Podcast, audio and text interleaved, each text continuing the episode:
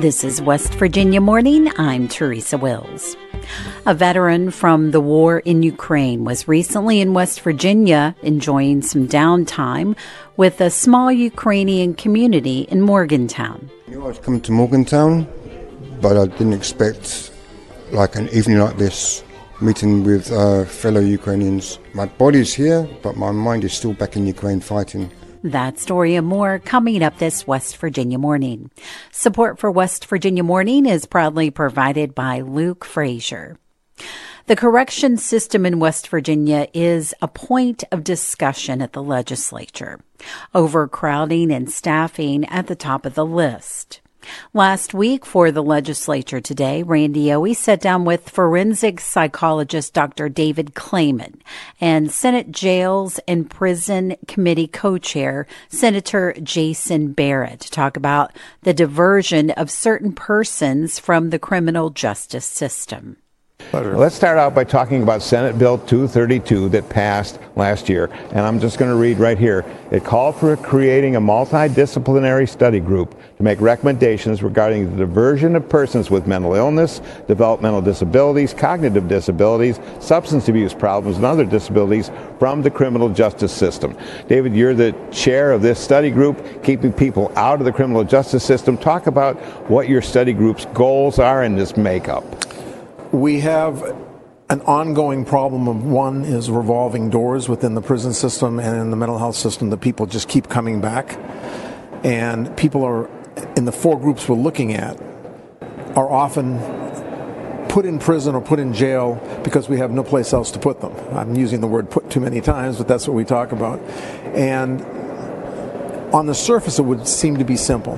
One is build a bigger hospital. Two is put some other facilities in the communities. But what we've we've learned now in the first year, we just finished it, is that it goes deeper than that. Forensics touches so many different places depending upon where you're talking about it. So we have a six-stage model that we were used from other states, which is kind of I didn't even know what it was when I started. And the first stage is an, an interesting one because it's a zero contact with the court system or with criminal justice system. So we are now with mental hygiene commissioners, police, magistrates, everybody that is not part of the adjudicator or the, the prison system itself, jails or, or prisons. And we start there, and then the last stage is when they get out of prison or out of jail. What do we do to make they don't go back? So diversion means coming up with ways to either prevent them from coming in or prevent them from coming back. Senator Barrett, um, talk about overcrowding a little bit and what you see as some of the problems and solutions. Sure, I appreciate the question, appreciate the opportunity. Um, as you mentioned, I'm chair of the Jails and Prisons Committee uh, in the Senate. Uh, it's an interim committee. I serve as the co-chair along with uh, Delegate Kelly in the House. Uh, and we've had um, Commissioner Marshall with D- uh, Department of Corrections uh, Rehabilitation in our committee numerous times. And I think that you look at, at, the drug problem that this state has, that is certainly a driving factor why we why we have so many people in our, our facilities. but really, we've you know called on Secretary or on Commissioner Marshall, and I think um, he has done a good job of trying to improve conditions um, in our facilities, even though we had this overcrowding problem. And it's something that that legislative oversight committee uh, is very mindful of. And, and, you know, we ask the tough questions to ensure that that the folks are treated uh, properly uh, in our facilities. But but I come back to the drug problem. I think is is the largest driving factor as to why we have so much overcrowding. So I know that you guys want you know you develop this committee, this study group, and you want to see them uh, have something that comes to fruition to maybe divert people from having to go into the criminal justice system and finding another direction. Dr. Clayman, there's a couple of places, uh, I mean, your study group found that there's a number of community groups that are working fine, that, that, that have uh, rehabilitation, treatment, and so on and so forth. But there's some problems. There's some problems with technicalities, data sharing, uh, uh, connectivity, and the big elephant in the room funding. Yes.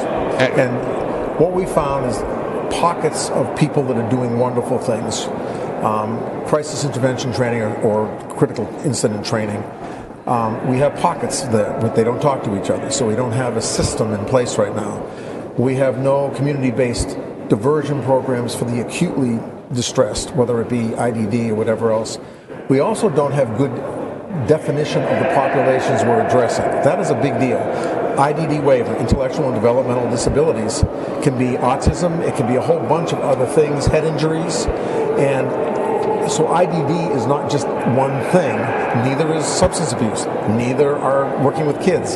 So, so what we've looked at is what's working, what's transferable, what can we do to coalesce things, what special interest groups, police, judiciary, prosecutors, public defenders, they're all involved in this so that we address the civil rights of the individuals who are in our, our criminal justice system that really don't belong there probably by law but the public safety as well. So we've got two real driving forces to protect the community, but also consider the civil rights of the individuals who might have them violated. Public safety is an important part of it. And, and Senator Barrett, I know Senator Stewart in, in the, your committee brought up the fact of, of needing a balance. Let's try to divert as many as we can that maybe aren't going to harm the public mm-hmm. that don't need to be in jail or prison. On the other hand, we don't want to let anybody out that would be a danger to the public. So there's a balance here, isn't there? There's absolutely a balance, and I think that that's uh, an incredible point that, that was made by Senator Stewart. That you know we need to make sure that public safety is number one, uh, and then also that, as the doctor mentioned, um, that the that, that the individual is protected and their civil uh, rights are, are protected. That was Senator Jason Barrett and Dr. David Clayman speaking with Randy Yohe about diversion programs in the corrections system. To hear the rest of that interview, visit our website at wvpublic.org. To catch the legislature today, tune in on radio and television Monday through Friday at 6 p.m. This is West Virginia Morning. I'm Teresa Wills. It's 750. Becoming mostly sunny today, but increasing cloudiness in the north, highs in the 30s and 40s. Mostly cloudy skies tonight, lows in the 20s, and mostly cloudy tomorrow with a chance of rain, highs in the 40s and 50s. Support for WVPB is provided by Dutch Miller Subaru in Charleston.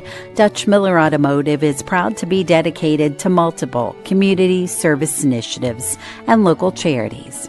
More about our team and the Subaru Love Promise at DutchMillerSubaru.com.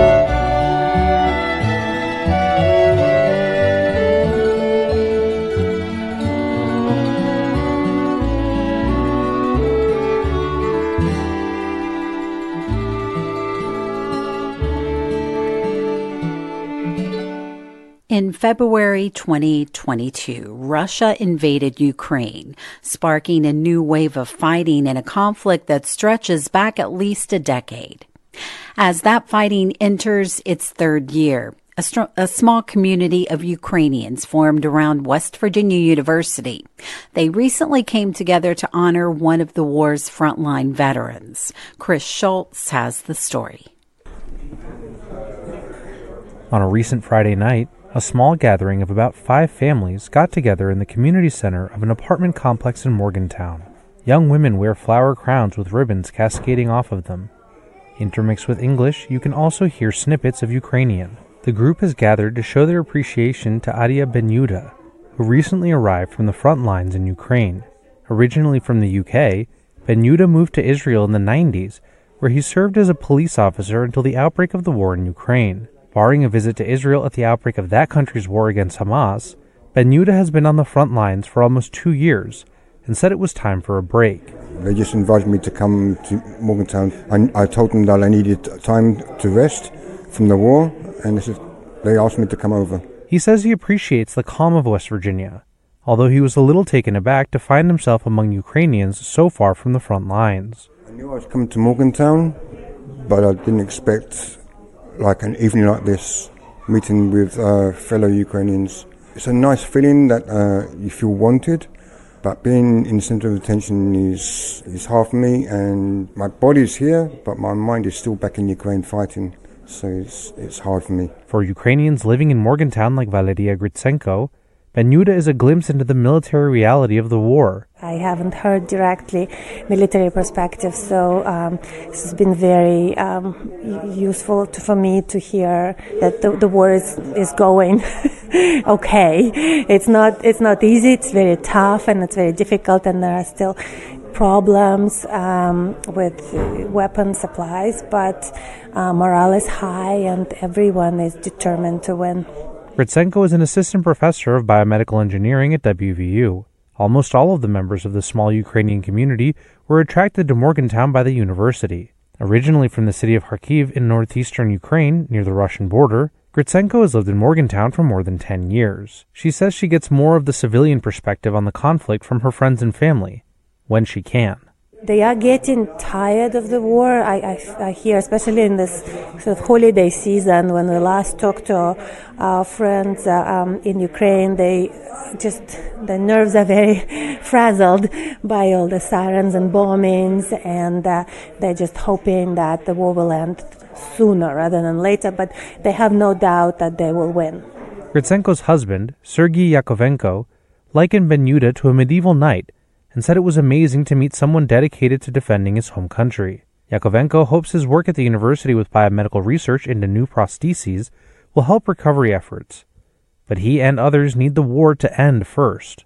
Different types of prosthetics that would be um, able to communicate with the nervous system and prosthetic device and enable more really kind of intuitive control. It's a problem not only in Ukraine, but just as much of a problem for our veterans who don't have a, a adequate solution for uh, for their disability. There is a growing frustration that international attention has lost focus on the Ukrainian conflict as it stretches into another year and new issues arise. Yakovenko's parents, Mikhail and Vera, relocated to Morgantown a few months after the war. He says their experience and his struggle to get them out of the country has left him dealing with post traumatic stress. It's difficult to resolve. It's, it's, something that we will have to deal with uh, with the whole nation of Ukrainians and people who were exposed to this war. Uh, but my parents managed to get out. With help from Gritsenko, Vera explains that despite the distance and being in the U.S. for almost two years, her thoughts and her life are still in Ukraine. Here, we live our life in Ukraine vicariously through the internet. We just keep watching for everything, all the events that are happening over there, especially in the holiday times.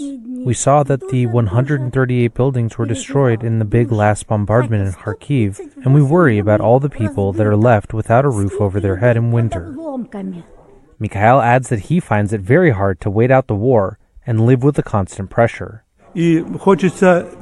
I would really like it to be over sooner rather than later and ask the Americans who support Ukraine to continue supporting Ukraine, because Putin will not stop at Ukraine, and if he's allowed to win there, he will just roll over other countries.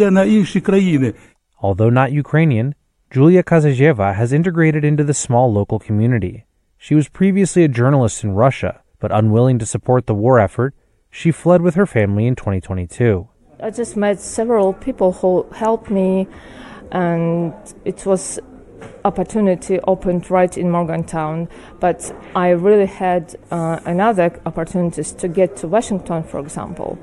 But um, those moments I wanted to have something peaceful and really quiet, and Morgantown is a blessed place we found. Like Benyuda, Kazajeva is grateful for that peace, but she and the rest of this small community live with the daily reminders that their friends and family back in Ukraine and Russia live a very different reality. Their biggest concern is that if Ukraine falls, that will only be the beginning of a broader international conflict. What I keep uh, repeating to my friends over here if we stop provide weapon to Ukraine, Russian soldier will go further. They will go to Lithuania, Poland, even Germany. I know Russian culture. I know how these people think from inside. They will not stop. Benyuda plans to continue traveling before returning to fight in a few weeks. In February, it will be three years since Russia launched its invasion of Ukraine, and the group that came out to honor Benyuda are left wondering what will face him when he returns to the front lines, and what fate has in store for their homeland. For West Virginia Public Broadcasting, I'm Chris Schulz in Morgantown. West Virginia Morning is a production of West Virginia Public Broadcasting, which is solely responsible for its content. You can keep up with the latest West Virginia news throughout the day on our website, wvpublic.org. Support for our news bureaus comes from Shepherd University. West Virginia Morning is produced with help from Bill Lynch, Brianna Heaney, Chris Schulz, Curtis Tate, Emily Rice, Eric Douglas, Jack Walker, Liz McCormick, and Randy Yohe. Eric Douglas is our news director and he produced today's show. I'm your host, Teresa Wills. This is West Virginia Morning.